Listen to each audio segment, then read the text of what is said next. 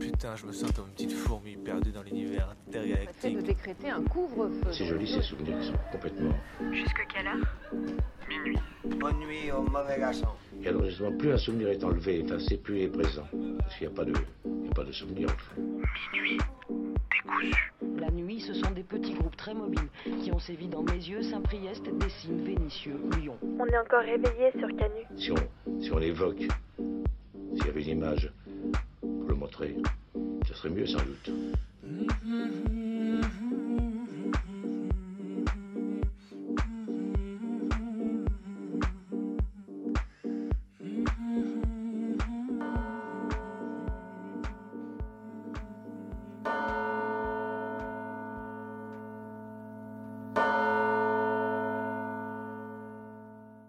Cette nouvelle année sur les réseaux sociaux sans une belle et grande shitstorm qui divise bien salement comme il faut dès le tout début du mois de janvier Eh bien pas grand chose malheureusement, ou heureusement, ça dépend.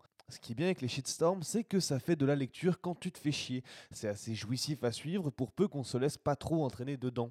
Alors là, c'était quoi déjà? Ah mais oui, promis, ce n'est pas une blague, même si ça y ressemble un peu. Alors c'est deux intellectuels blancs qui rentrent dans une manif. Non, je rigole, MDR. Qui ont pondu un, un je sais même pas si on peut dire un article, vu le niveau, dans un gros journal de gauche pour chouiner sur le mouvement antiraciste et insérer des grands pleurs de vieilles intellectuels blancs de gauche sur l'américanisation du débat. Et ouais, c'est ça. Même à gauche en France, quand ça commence à parler de racisme, ça part en vrille en pensant aux US. Mais la pépite là-dedans, c'est quand même quand la maison d'édition et le journal des dix intellectuels relaient sans fin les critiques faites par des militantes racisées pour les exposer au harcèlement. Ah oui, oui, c'est plutôt moche comme pratique. Donc bon, on va finir par donner des noms. Hein. C'est Gégé Noiriel et Stéphane Beau. Le journal, c'est Le Monde Diplo. Et la maison d'édition, c'est Agone. Voilà, c'est gratuit. Vous en faites ce que vous voulez, surtout si c'est pour aller les pourrir. Ouais, finalement, je disais quoi, moi? Ne pas se laisser prendre par les shitstorms? 5, 4, 3, 2, 1. Bonne année 5, 4, 3, 2 et 1 jour en 2021 et deux mortes. 5 janvier, deux féminicides. Besoin de faire un dessin? 5 fois 24 heures, deux cœurs qui s'arrêtent de battre, deux corps qui s'arrêtent de vivre, deux femmes qui arrêtent de parler, de penser, d'avoir des projets, deux femmes qui arrêtent de fuir aussi, fuir et porter plainte contre leurs anciens compagnons. Porter plainte, qu'il disait, porter plainte, qu'il disait, ça fera une ligne de plus dans l'article fait divers qui sera fait à propos de votre meurtre. Cinq jours, deux femmes. Quelle probabilité que les féminicides diminuent en 2021, ça? Pour louper l'école, je ferai n'importe quoi. Pour louper l'école, moi j'irai jusqu'à faire le tour de la maison en pyjama pour choper froid. Manger des tartines au goudron pour avoir mal à l'estomac. Faire mon service militaire. Traverser la Manche au bouet. Chatouiller une panthère. Faire pipi sur un policier. Oh. Pour louper l'école, je ferai n'importe quoi. Pour louper l'école, moi j'irai jusqu'à Oh, devenir magicien pour me faire disparaître. Prier pour que les martiens m'enlèvent sur leur planète. Prendre en otage ma petite sœur. Terminer mes choux de Bruxelles. Manger des crayons de couleur pour vomir un arc-en-ciel. Une chanson scandaleuse. Ah, si la police était là, elle pourrait faire quelque chose. Si la chanson est de circonstance, quoique pour le moment, euh, pour nous autres étudiants et étudiantes, c'est plutôt l'école qui nous loupe que nous qui loupons l'école, je voulais surtout vous raconter une anecdote sur laquelle je suis tombé pendant les vacances. Parce que oui, la police a bien fait quelque chose contre cette chanson. Il y a un an, alors que des professeurs, ces dangereux et dangereuses islamo-gauchistes, en apprenaient les paroles à leurs élèves, un père de famille s'est dit choqué par la chanson et a fait un signalement. Au passage, c'est bien le seul cas dans lequel les pères de famille s'investissent dans l'éducation de leurs enfants. Le syndicat France Police a porté plainte dans la foulée visant le directeur de l'école et l'éducation nationale pour incitation à commettre un délit ou un crime et diffamation. Le texte nous a choqués parce qu'il est enseigné à des enfants de 7 ans qui sont des éponges, en imprégnant tout ce qu'on leur dit. On les incite à mal se comporter. Un pipi sur un policier. Oh. Après la délation dans les classes de CP, nous avons donc là des flics qui portent plainte contre l'éducation nationale pour une petite chanson enfantine à vocation humoristique. D'un côté, on peut se rassurer en se disant que ce sera du temps qu'ils ne consacreront pas à tabasser des manifestants manifestantes ou à contrôler aux faciès. Mais d'un autre, c'est qu'ils doivent vraiment se faire chier dans leur vie, ces gens-là. Enfin, je finis avec la célèbre citation de ma tante, toujours très à propos. On ne peut plus rien dire, on ne peut plus rien faire, et puis si Coluche, il était encore vivant, il serait en prison et qu'il doit se retourner dans sa tombe. Voilà.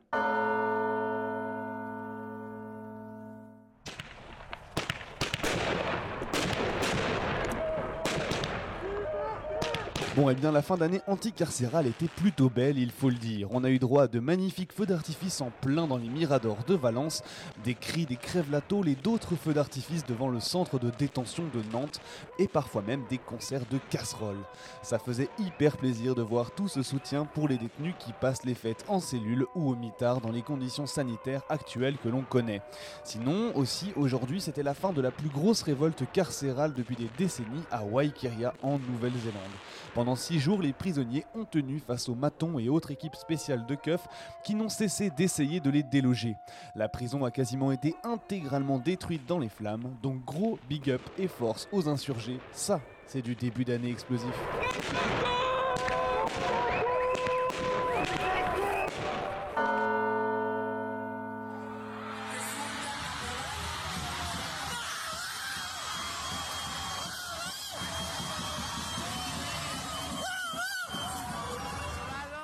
Ça, c'est le doux son d'une victoire féministe. C'est le doux son des Argentines qui peuvent désormais avorter sans risquer la prison ou la mort. C'est le doux son d'un droit arraché par la force au gouvernement, d'une liberté fondamentale obtenue par les cris et avec les tripes.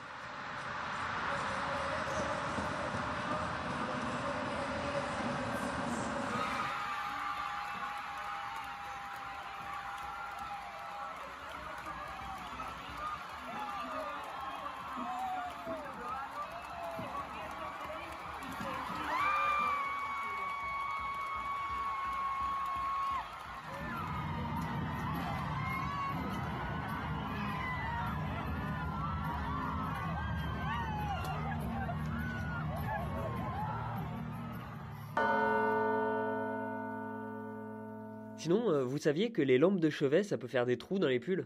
Parce que j'ai vraiment les morts là. Bon, et puis à cette affaire de rave en Bretagne aussi, c'était la deuxième shitstorm du début d'année, au point qu'on a vu partout s'afficher la mort et l'enterrement redoublé de la nuance. D'un côté, le camp du soutien des tuffers, qui se voyait presque comme la cinquième internationale post-situationisto-euphorisante, en voie de faire la révolution en prenant des tasses pendant 36 heures dans un hangar un soir de Nouvel An, et de l'autre, le mépris bourgeois de la fête qui n'a cessé de la ramener en convoquant les bons vieux stéréotypes dominants du punk à chien pour justifier leur critique de la de précautions sanitaires prises. Voilà à peu près l'état du débat sur ce bail, entrecoupé de bonnes comparaisons, photos de néo-boomers de 30 ans, de quai de métro, en disant Euh, euh, voilà les rêves du gouvernement. Donc s'il vous plaît, calmez-vous. Surtout pour ce qu'on en a à foutre de cette œuvre, je suis déjà si fatigué de ce début d'année, alors que ça n'a même pas encore vraiment commencé. J'ai bien envie de voir du monde. Mais j'ai pas envie de faire covider. J'ai pas envie de faire comme tout le monde, mais je voudrais bien me faire vacciner. Je travaille avec un masque sur le nez. Je suis rien qu'une étudiante en visio. Ça marcherait mieux avec la 4G. J'ai pas envie de mettre mon micro, je voudrais bien me faire vacciner. Après 20 heures, je suis confinée. Qu'est-ce que je vais faire aujourd'hui? Qu'est-ce que je vais faire demain? Les antivax sont mes voisins. Qu'est-ce que je vais faire de ma vie? Moi j'ai envie de rien. J'ai juste envie de vaccin. Les nanoparticules à activation 5G dans les vaccins, ça m'étonnerait beaucoup. Mais par contre, c'est vrai que cet enchaînement de répression policière, confinement, pistage médical, couvre-feu, ça va avoir des conséquences super importantes en termes de tracking et de collecte des données. Dans un bouquin de Lola Lafont que j'ai feuilleté pendant les vacances, il y a une phrase qui m'a marqué. C'était une ancienne gymnaste du bloc communiste, roumaine exactement, qui parlait et qui disait en comparant la situation à ce qu'elle avait vécu sous Ceausescu, je ne sais pas comment les gens, aujourd'hui, peuvent accepter d'être localisables en permanence avec leur smartphone. Ça fait, c'est vrai, un moment qu'on a plus ou moins volontairement accepté qu'une grande partie de nos données pouvaient être collectées, stockées, analysées. Mais aujourd'hui, ce pistage des populations est de plus en plus décomplexé. Les hôpitaux suivent les malades qui rentrent chez eux, les flics pistent les activités des activistes pendant les manifestations, les logiciels propriétaires que l'on utilise tous les jours, Zoom, Discord dans le cadre du travail, aspirent nos données, les attestations permettent de contrôler les raisons de sortie, les heures de sortie, etc. Les tabous en matière de traitement de la vie privée et de collecte des données personnelles sont brisés de plus en plus vite, à l'image du secret médical qui a été remis en question à de multiples reprises pendant les premières et secondes vagues du corona. Du coup, je me permets de vous conseiller d'aller faire un petit tour sur le site d'April, une asso de défense et de promotion du logiciel libre, qui a d'ailleurs sa propre émission de radio, Libre à vous, sur Radio Cause Commune au 93.1 à Paris. Je vous laisse écouter. Et il doit être 10h15 dans Minuit décousu. On vient de finir la première partie de cette émission avec le journal et on va continuer à démêler les fils de la nuit avec Maë, Benoît et moi euh, pendant encore 45 minutes. Donc euh, comme d'habitude l'émission est divisée en trois parties. On va commencer avec une action militante que Benoît a écrit, ensuite une rediffusion d'un documentaire euh, choisi par Maë et pour finir, ce sera une petite fiction euh, que j'ai réalisée à partir de, prises de son réel, mais que euh, je laisserai euh, Benoît introduire. Voilà, j'espère que vous allez bien profiter avec nous dans Minuit décousu sur Radio Canu 102.2. We mark the 20th anniversary of the signing of NAFTA. That's the North American Free Trade Agreement.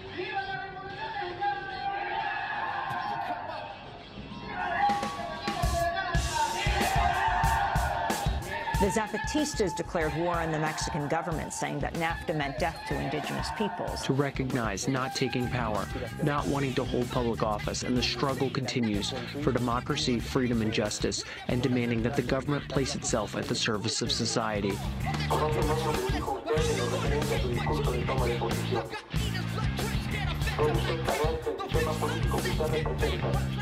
Nous sommes en 1994, alors que les mouvements armés historiques marxistes, léninistes et autonomes européens semblent perdre du souffle devant le rouleau compresseur néolibéral des années 80 et 90 et qu'un nombre croissant d'institutions et de traités facilitant les échanges et l'exploitation aux quatre coins du globe, les manifestations de contre-commémoration de la colonisation se multiplient en Amérique latine, et plus particulièrement au Mexique, où règne une certaine agitation depuis la déclaration de guerre au gouvernement de l'armée zapatiste de libération nationale.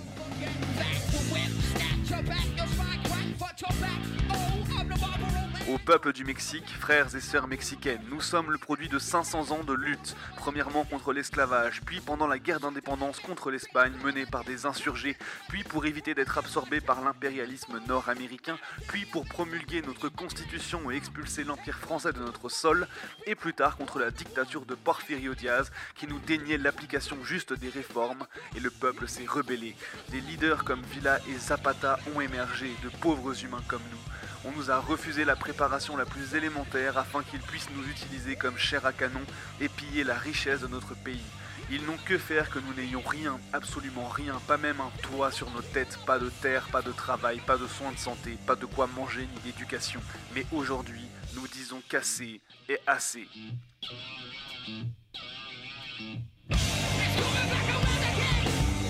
Well, what they're saying is that uh, indigenous people in Mexico, since the Spanish conquest 500 years ago, as, as they said, have been treated almost like animals in a very racist society, the poorest of the poor, the most excluded.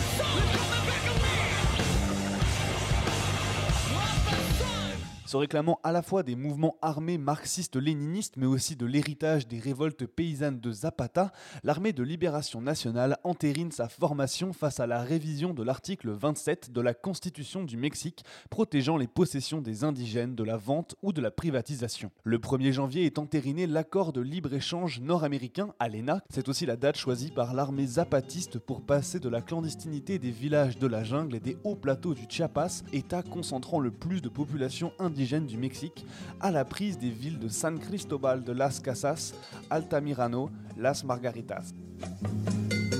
Most indigenous communities without running water, without electricity, without effective education or health care. And that's one of the reasons why the Zapatistas rose up. They also rose up because they knew that that was going to go from bad to worse uh, with NAFTA and with free trade.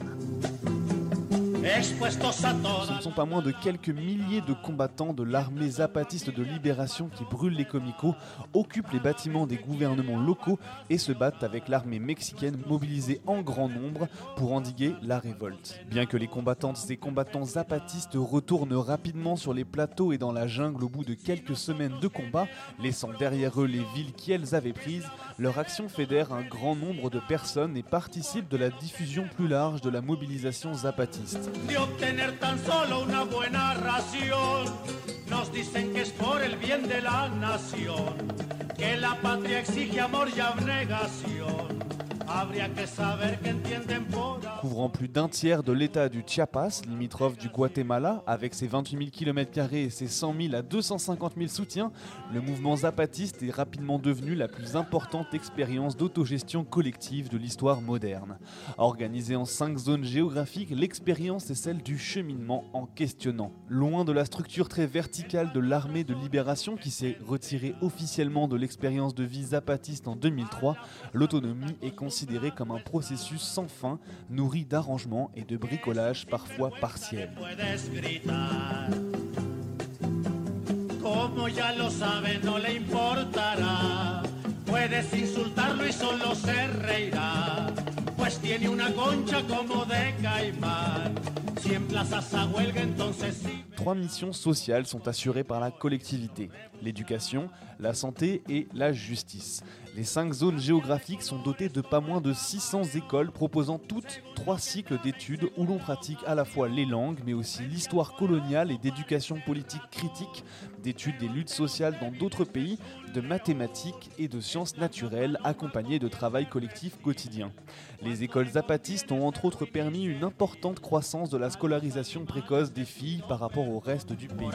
And what they say is that their goal is that women should have 50% of all positions of authority in the self-governing process. Le système sanitaire repose sur des maisons de santé qui assurent des soins de base, de l'échographie à l'examen ophtalmo, et mettent l'accent sur la prévention. La justice fonctionne plutôt sur la réparation que sur la punition. Il n'existe qu'une seule prison sur les cinq aires géographiques zapatistes, et les, les discussions avec les inculpés et les travaux à visée collective priment sur l'enfermement.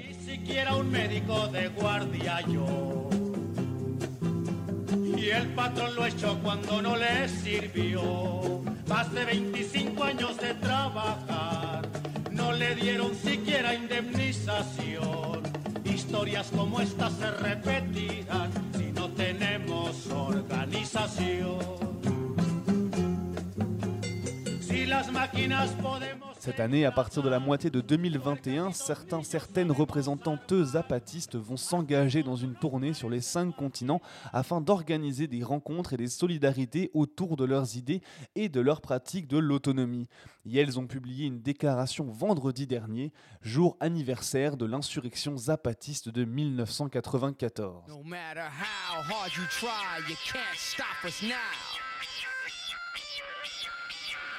Au peuple du monde, aux personnes qui luttent sur les cinq continents.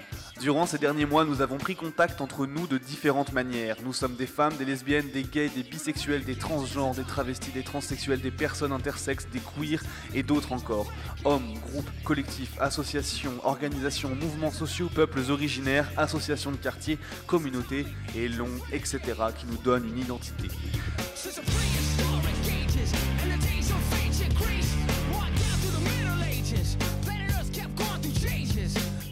Différences et les distances entre nous viennent des terres, des cieux, des montagnes, des vallées, des steppes, des déserts, des océans, des lacs, des rivières, des sources, des lagunes, des races, des cultures, des langues, des histoires, des âges, des géographies, des identités sexuelles ou pas, des racines, des frontières, des formes d'organisation, des classes sociales, des capacités financières, du prestige social, de la popularité, des followers, des likes, des monnaies, des niveaux de scolarité, des manières d'être, des préoccupations, des qualités, des défauts, des pour, des contre et longs, etc.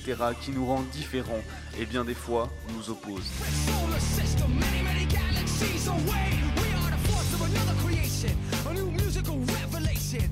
Il n'y a que très peu de choses qui nous unissent. Faire nôtre les douleurs de la terre, la violence contre les femmes, la persécution et le mépris contre les différentes eux et leurs identités affectives, émotionnelles, sexuelles, l'anéantissement de l'enfance, le génocide contre les peuples originaires, le racisme, le militarisme, l'exploitation, la spoliation, la destruction de la nature. Comprendre que le responsable de ces douleurs est un système, le bourreau est un système exploiteur, patriarcal, pyramidal, raciste, voleur et criminel, le capitalisme.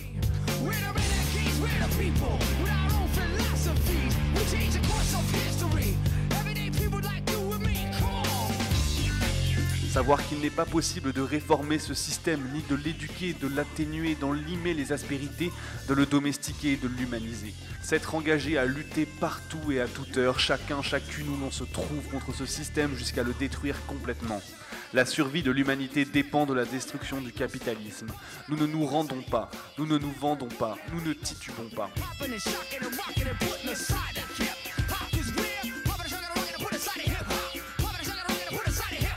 Avoir la certitude que la lutte pour l'humanité est mondiale, de même que la destruction en cours ne reconnaît pas de frontières, de nationalité, de drapeau, de langue, de culture, de race. La lutte pour l'humanité est en tout lieu, tout le temps.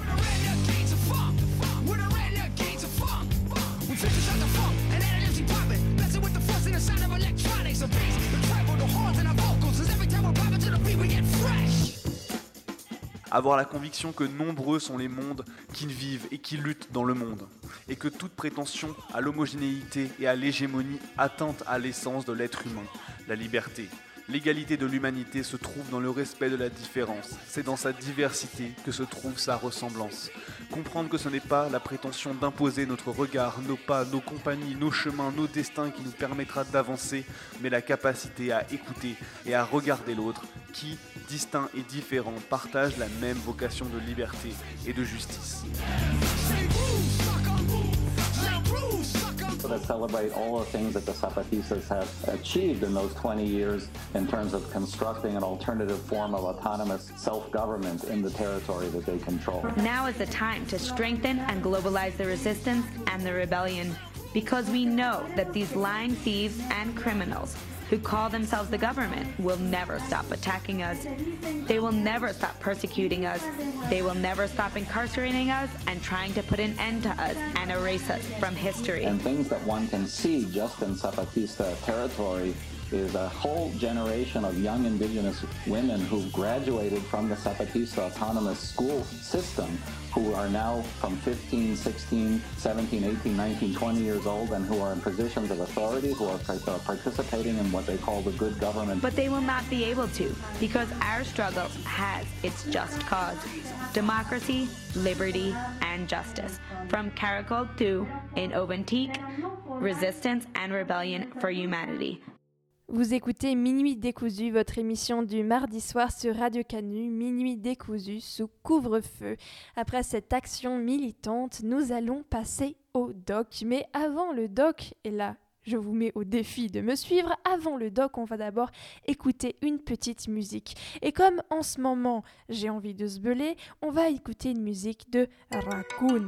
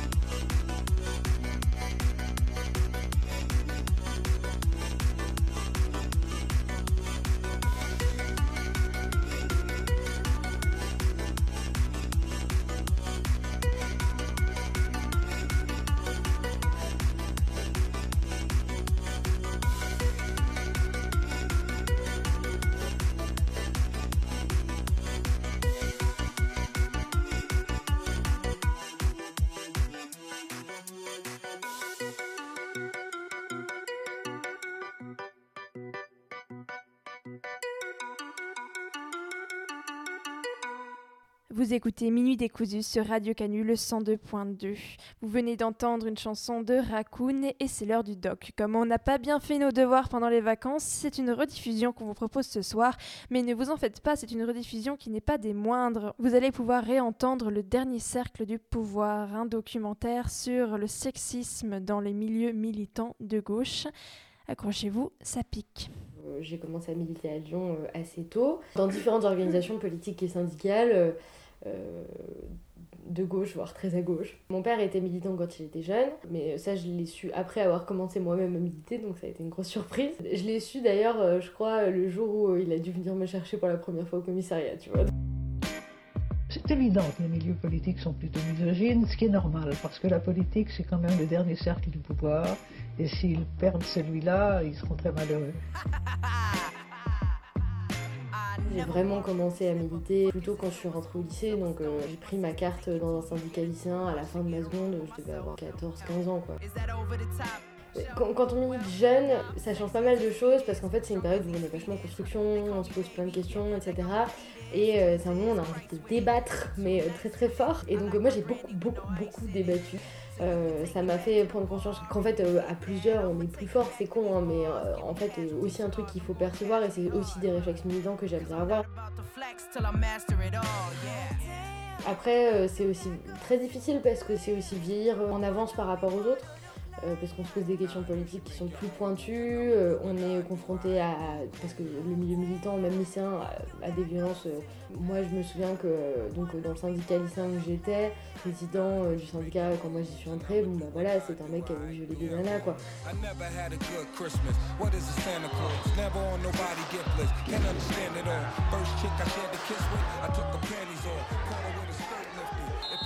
Moi j'ai passé le bac, c'était pendant le travail. Du coup, euh, pendant cette période-là, euh, c'est-à-dire qu'on n'allait pas en cours, quoi. On était toujours occupé à bloquer tel ou tel bahut, à tracter tel ou tel truc. Enfin, c'était très intense. Enfin, moi, je crois que j'avais un vœu sur APB, c'était Lyon 2, voilà. Euh, donc, bah, je suis arrivée à Lyon 2 en connaissant déjà un peu les gens.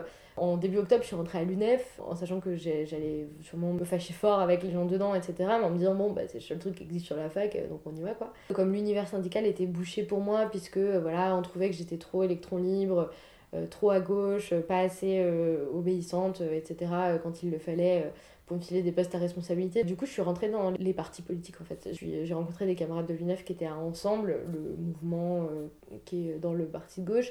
Et euh, je suis rentrée, donc je suis rentrée en janvier 2017. Et euh, dès que je suis arrivée en janvier 2017, euh, on m'a foutu en responsabilité. Donc j'ai fait un peu ça. Et puis après, je suis rentrée à Solidaire. euh,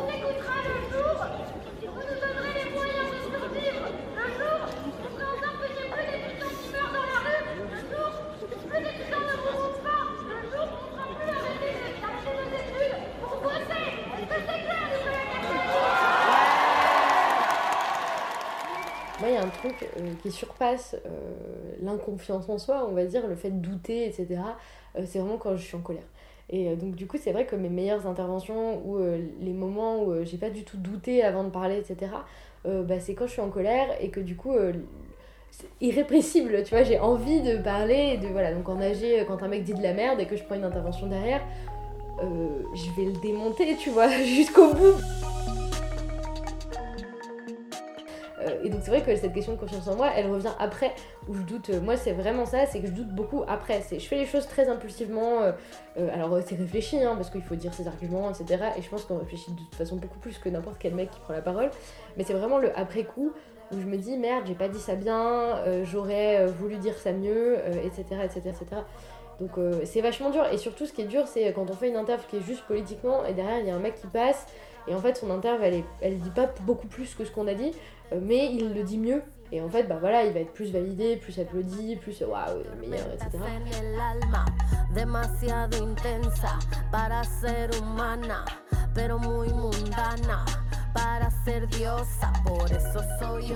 Et je voudrais dire autre chose. C'est quasiment un rapport de force physique et chacune d'entre nous l'a vécu. Monsieur le Président, Allez, écoutez Mesdames et Messieurs les députés, mais surtout Messieurs, visiblement, Vous n'avez que des hommes devant vous. Vous avez certains qui vous insultent. Je suis pas une poule, hein Salope. Pardon? Il n'y a que des hommes, il y a forcément une espèce de connivence entre eux.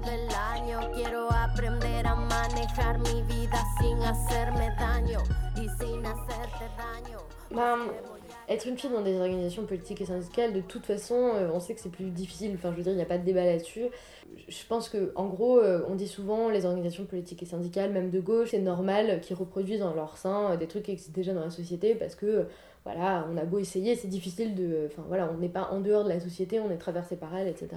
Donc il y a ça qui est vrai, mais il y a aussi ce truc-là de euh, les organisations politiques et syndicales recréent à l'intérieur même de la manière dont ils fonctionnent d'autres euh, oppressions euh, et des manières un peu différentes. C'est-à-dire que une fille, quand on la recrute, si elle n'est pas copine d'eux, si elle n'est pas amie d'eux, etc., bah, on va avoir du mal à lui parler. Et, en fait, il y a vraiment une dévalorisation constante et ultra systématique euh, de, de qui on est en tant que militante. T'es jamais là pour euh, toi, tu vois. Euh, en règle générale, les militantes qu'on recrute, elles restent pas très longtemps parce que euh, soit euh, finalement il y a un militant un peu plus âgé euh, qui tente euh, d'avoir une relation avec elle, soit elle veut pas et du coup bah, elle se casse parce que normal, on n'a pas envie. Euh, soit euh, ils font ça, puis finalement ils rompent et elle se casse. Il y a un peu tout ce truc aussi de euh, d'être moins compétente euh, ou compétente dans des sujets qui sont euh, pas intéressants. Donc on se dévalorise vachement. Après, ce qui est vraiment difficile, c'est euh, euh, d'être objectifiée en tant que femme. Mais il y a aussi toute la question bah voilà, euh, du harcèlement sexuel, de, de la question des viols, de... en fait, quand tu te retrouves en temps non mixte, parce que ça arrivait, on avait des réunions de non mixité de femmes, et ben, on se rend compte qu'en fait, bah voilà, les nanas qui sont dans l'organisation depuis plusieurs années, elles disent en fait rien n'avance, rien ne bouge à ce niveau-là, les mecs sont toujours aussi sexistes, il y a toujours autant de problèmes, trucs machin. Bon, euh, bah cool, euh, bonne ambiance, ça veut dire que ça ne bouge pas, qu'est-ce qu'on est censé faire Enfin voilà, et donc du coup, euh, c'est trop chiant d'avoir des réunions non-mixité euh, de, meufs où en fait on, parle que des mecs.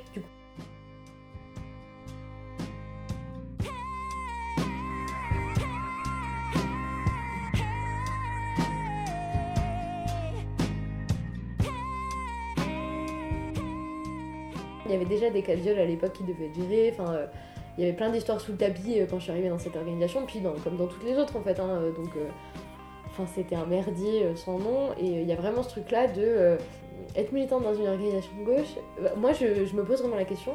Euh, Qu'est-ce qui fait que les meufs militent? Parce que c'est vraiment des endroits où on n'est pas en sécurité. Et on est, je trouve, encore plus en danger que, partout ailleurs. Parce qu'en fait, il y a aussi cette culture-là, euh, être euh, le mec qui, voilà, qui chope des militantes, qui sait animer des formations, qui est ultra stylé, qui est en plus élu à tel ou tel truc, etc. Enfin, je veux dire, c'est un trope qu'on retrouve assez régulièrement.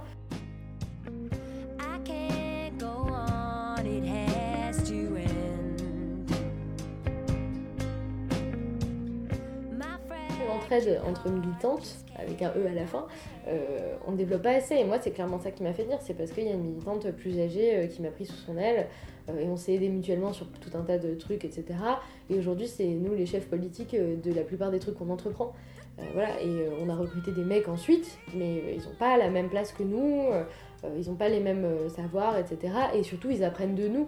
Ce qui fait que a une- la vision du militantisme qu'on porte, elle est quand même différente et plus accessible en fait. Elle est moins, enfin voilà, elle est moins excluante juste tout bêtement.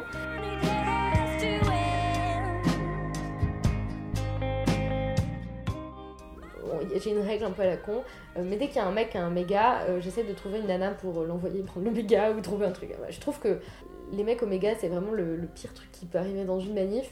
Euh, pareil, les mecs au SO, euh, moi je suis très contre. hein, euh, en service d'ordre, j'aime pas du tout ça. Il y a souvent des espèces de dérives virilistes, genre, genre voilà, je suis au SO, en fait, je deviens videur de boîte ultra violent, on sait pas pourquoi.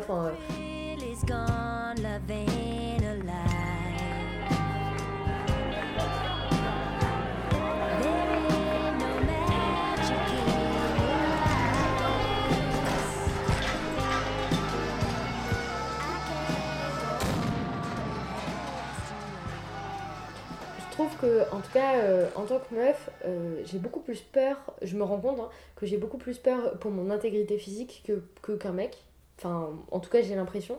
Euh, notamment quand on a fait l'expérience d'agression sexuelle ou de viol, moi j'ai été violée bah, voilà, par un camarade de solidaire il y a plusieurs années, j'avais 18 ans, j'étais à l'UNEF à ce moment-là, etc. Ça marque quand même beaucoup la construction de soi et la construction. et en fait aussi, on a beaucoup plus peur de l'absence d'autorisation, euh, en fait. C'est-à-dire que euh, j'ai pas peur euh, qu'un camarade me fasse un câlin euh, comme ça en sortant d'une réunion parce qu'il a trouvé bien ce que je racontais. Par contre, effectivement, me faire taper sur les flics, euh, me faire taper par les flics, j'ai peur parce qu'en fait, euh, je sais pas jusqu'où ça peut aller et que j'ai aucun moyen en fait de m'en échapper. Quoi. Il y a vraiment un truc. euh, euh, voilà. Euh, surtout que bah, voilà, souvent les, les filles qui ont des têtes de mecs vénères euh, qui battent leurs femmes, enfin voilà, on n'est pas sur euh, l'individu pipou, mignon qu'on a envie de rencontrer en fin de soirée.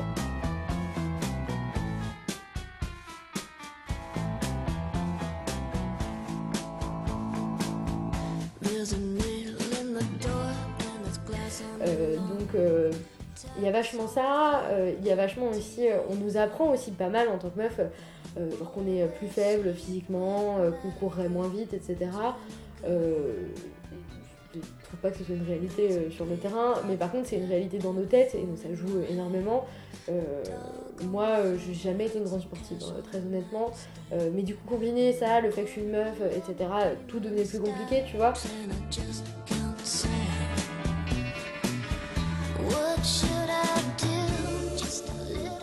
Pense que c'est propre à chaque meuf. Moi, je connais plein de meufs qui sont dans les black blocs et qui disent, euh, tu sais, qui taguent des trucs en mode euh, sous la cagoule, en fait, c'est ta sœur. Très bien. Il n'y a pas de souci là-dessus et je pense pas que la violence soit réservée aux gars euh, ni rien.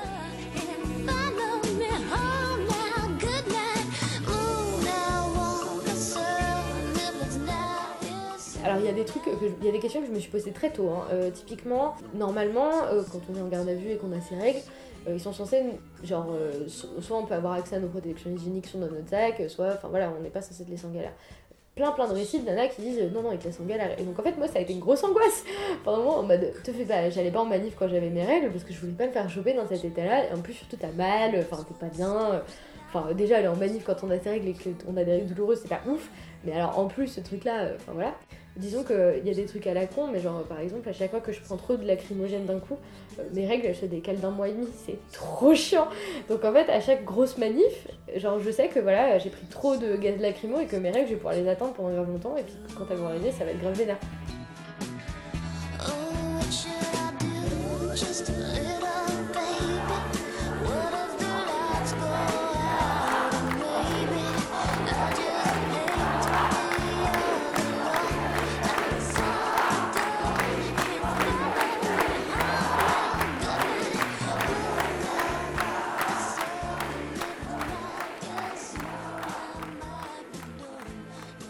j'avais vachement ce biais là de euh, déjà de recruter des mecs parce qu'en fait euh, euh, bah, c'est eux qu'on voit en tête de cortège tête de truc tête de machin euh, c'est eux qui ouvrent plus leur gueule en nager et en fait c'est plus facile de les remarquer genre juste tout bêtement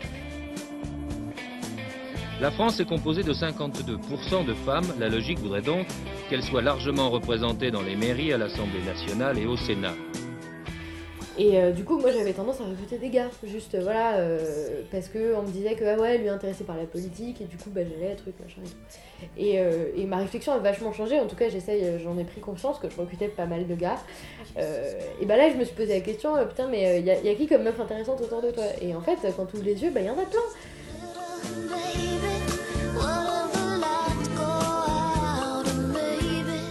Les milieux politiques sont plutôt misogynes, ce qui est normal, parce que la politique, c'est quand même le dernier cercle du pouvoir, et s'ils perdent celui-là, ils seront très malheureux.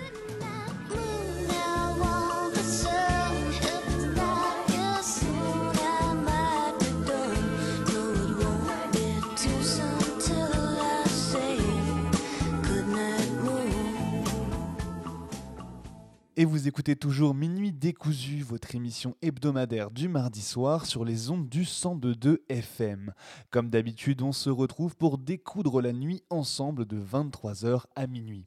Après le récit militant et le doc, vous connaissez la recette, ça va être l'heure de la fiction. Et cette semaine, pour notre grand retour de vacances, on va vous passer une fiction un peu spéciale, puisque c'est Martin qui l'a écrite en mettant à profit nos deux semaines de pause. En plus de ça, je suis ravi, c'est une fiction d'horreur. Quoi de mieux pour commencer l'année? Je ne résiste pas à l'idée de ressortir notre magnifique jingle pour l'occasion. Alors c'est parti, rapprochez-vous du poste, baissez le son, éteignez les lumières et chopez un plaid. C'est l'heure de la fiction. Welcome to a night of total terror. We all go a little mad sometimes. Johnny, You're still afraid. They're coming to get you, Barbara. the boogeyman is coming.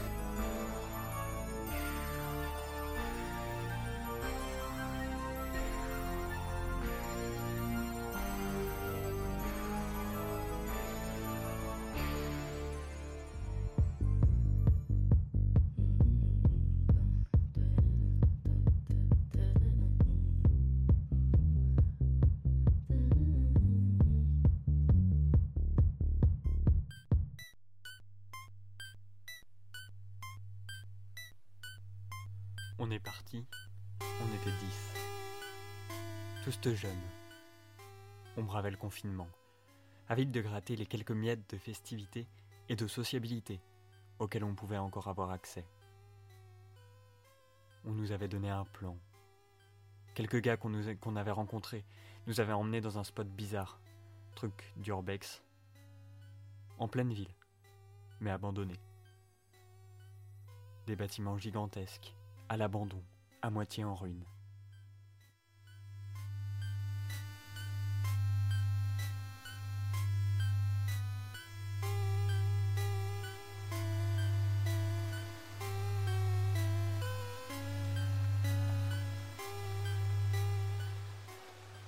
Il pleuvait.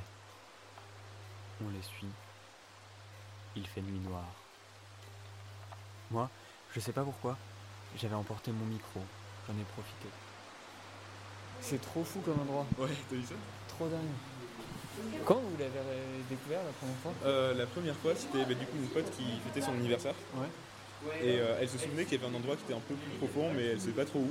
Et puis on a croisé des squatteurs dans l'autre endroit qui ont commencé une soirée, mais vu qu'on était là aussi, ils se sont dit, ah, on décale, on va plus profond. Et Ouais. donc on a pas mal cherché où c'était plus profond. Parce que Et, vous étiez déjà autour en fait ben, Il y a un autre, euh, un autre endroit là-bas, qui est plus grand, où il y a deux entrées. Et euh, c'est là qu'on était. Et du coup, après, on a un peu cherché, on a trouvé l'entrée ici. Et euh, après, en explorant, on a trouvé le trou et on est allé au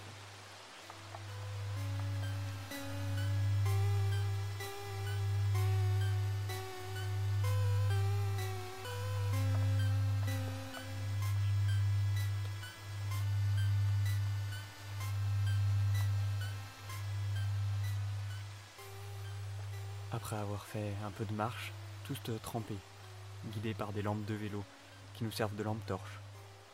On arrive effectivement à une espèce de trou dans la roche, au sous-sol d'un bâtiment en ruine. Les voûtes trouées au-dessus de nous pèsent de tout leur poids. On brise le silence en plaisantant, et l'on se faufile dans le boyau de terre qui nous mène jusqu'à un tunnel. On rampe, on creuse, le tunnel nous mène vers des escaliers. De longs escaliers qui s'enfoncent toujours plus loin sous terre, toujours plus profonds. Des murs de pierre interminables qui défilent à côté de nous. Il fait humide, mais étrangement plus si froid. Sur le chemin, Oh wow wow. Et Siwitas qui qui a un peu investi les lieux visiblement, mais. Mais bon, tant qu'on les croise pas.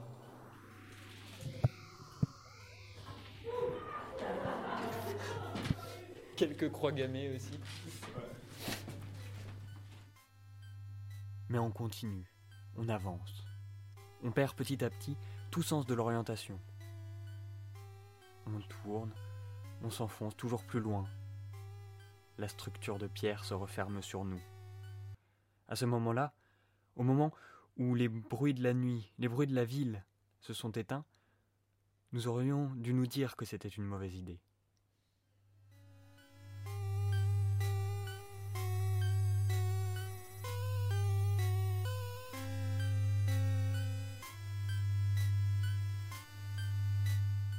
Nous avons continué. Nous sommes arrivés, rire et bruit de pas résonnant contre les parois, dans une crypte, isolée. Ça avait déjà commencé à ce moment-là. Mais personne ne s'en souciait. En fait, personne ne s'en souciait, on ne se connaissait pas, on ne se comptait pas. Les tunnels noirs et béants brouillaient sans doute notre logique, nos raisonnements. C'était marrant, c'était léger presque. Ça aurait été léger s'il n'y avait pas eu cette pression sourde derrière les murs, dans les murs. Nouvelles installations, c'est ce que je disais. À la base, il n'y avait pas du tout l'îlot central. Il n'y avait pas non plus les sièges là euh, et la chaîne. Et euh, il y avait une sorte de trou dans le mur qui est maintenant comblé. Ok. Et, ah oui, il y a euh, des gens qui font de la maçonnerie ouais, ouais. en fait. Et vraiment, ils ont vraiment du matos. Et euh, la première fois qu'on y est revenu, il y avait juste ça, mais ça faisait une piscine, c'était pas comblé. Il y avait juste le, le rebord. Ouais. Et euh, du coup, on l'appelait la piscine, genre vide Ouais, ouais, genre ça c'était creux. Il y avait le, le tout autour. Ok. Donc ça faisait comme un, un grand bassin. On va dire un muret avec un- Et euh, la prochaine fois qu'on est revenu, ils avaient bouché ici. Ils avaient bouché tôt. Là, on pouvait sortir On pouvait pas sortir, c'était juste un trou dans le mur, euh, pas profond. Le lieu est parfait. On peut commencer la fête. Mon oreille est attirée par des bruits étouffés, comme des discussions, des sons sourds. Il y a quoi là-bas? Il y a rien. Ok. Il y a vraiment rien.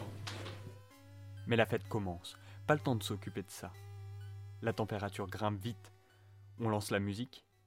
Le temps de remarquer quelques détails. Et euh, ouais, mais ils ont fait des trucs un peu bizarres. Genre, ils ont mis des serrures de porte dans leur, euh, dans leur installation.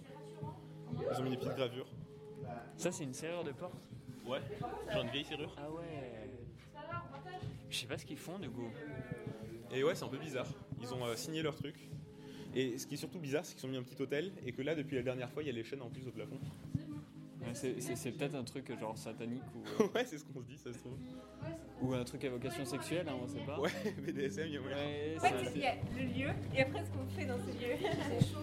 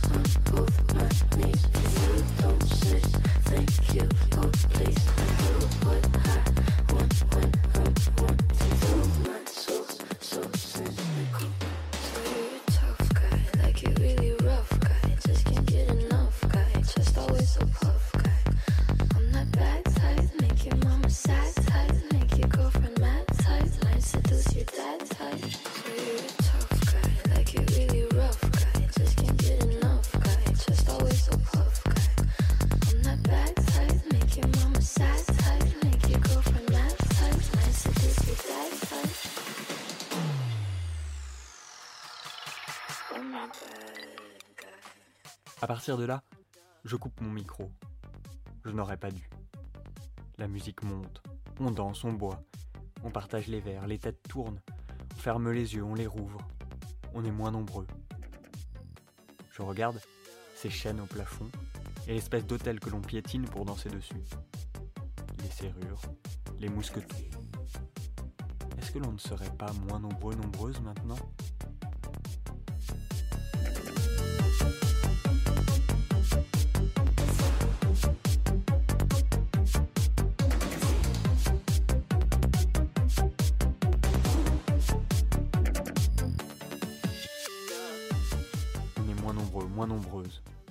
Où sont passés les autres?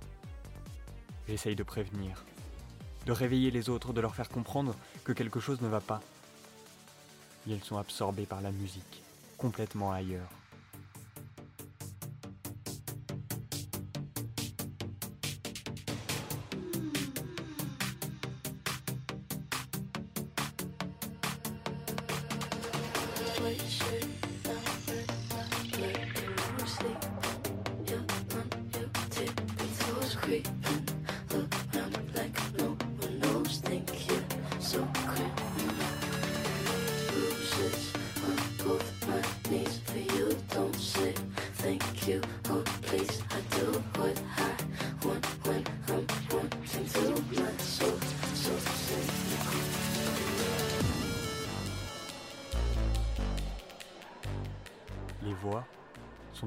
Fortes.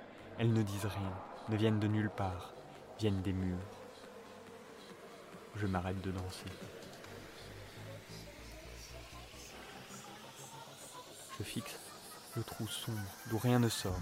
Je le fixe tellement que les yeux me font mal.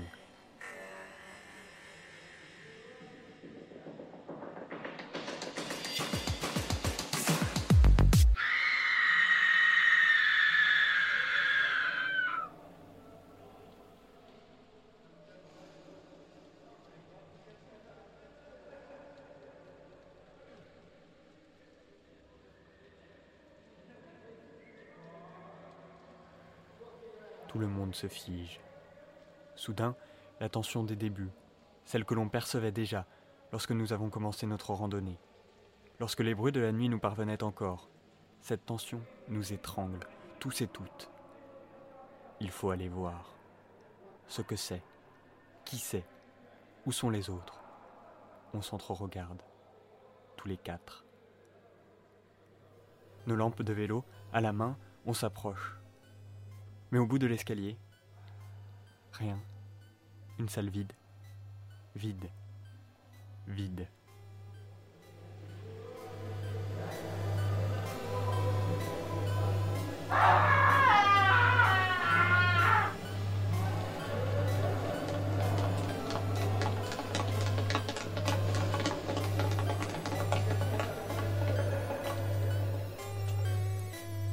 Les murs, ce sont eux. Ils nous dévorent, ils nous parlent, ils nous tuent. Nos lumières clignotent. Avant qu'elles ne s'éteignent définitivement, j'ai le temps de voir la serrure, l'hôtel grand ouvert, les chaînes oscillantes, lentement, et les murmures à rendre au fond.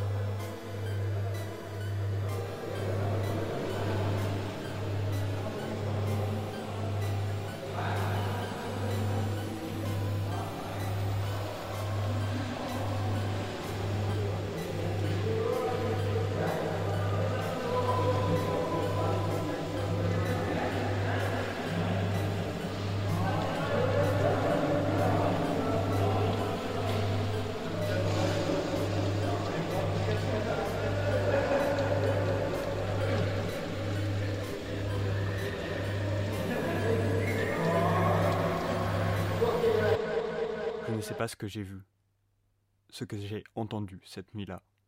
Je ne sais pas comment j'en suis ressorti. J'en suis ressorti seul, à tâtons, au matin, à moitié fou.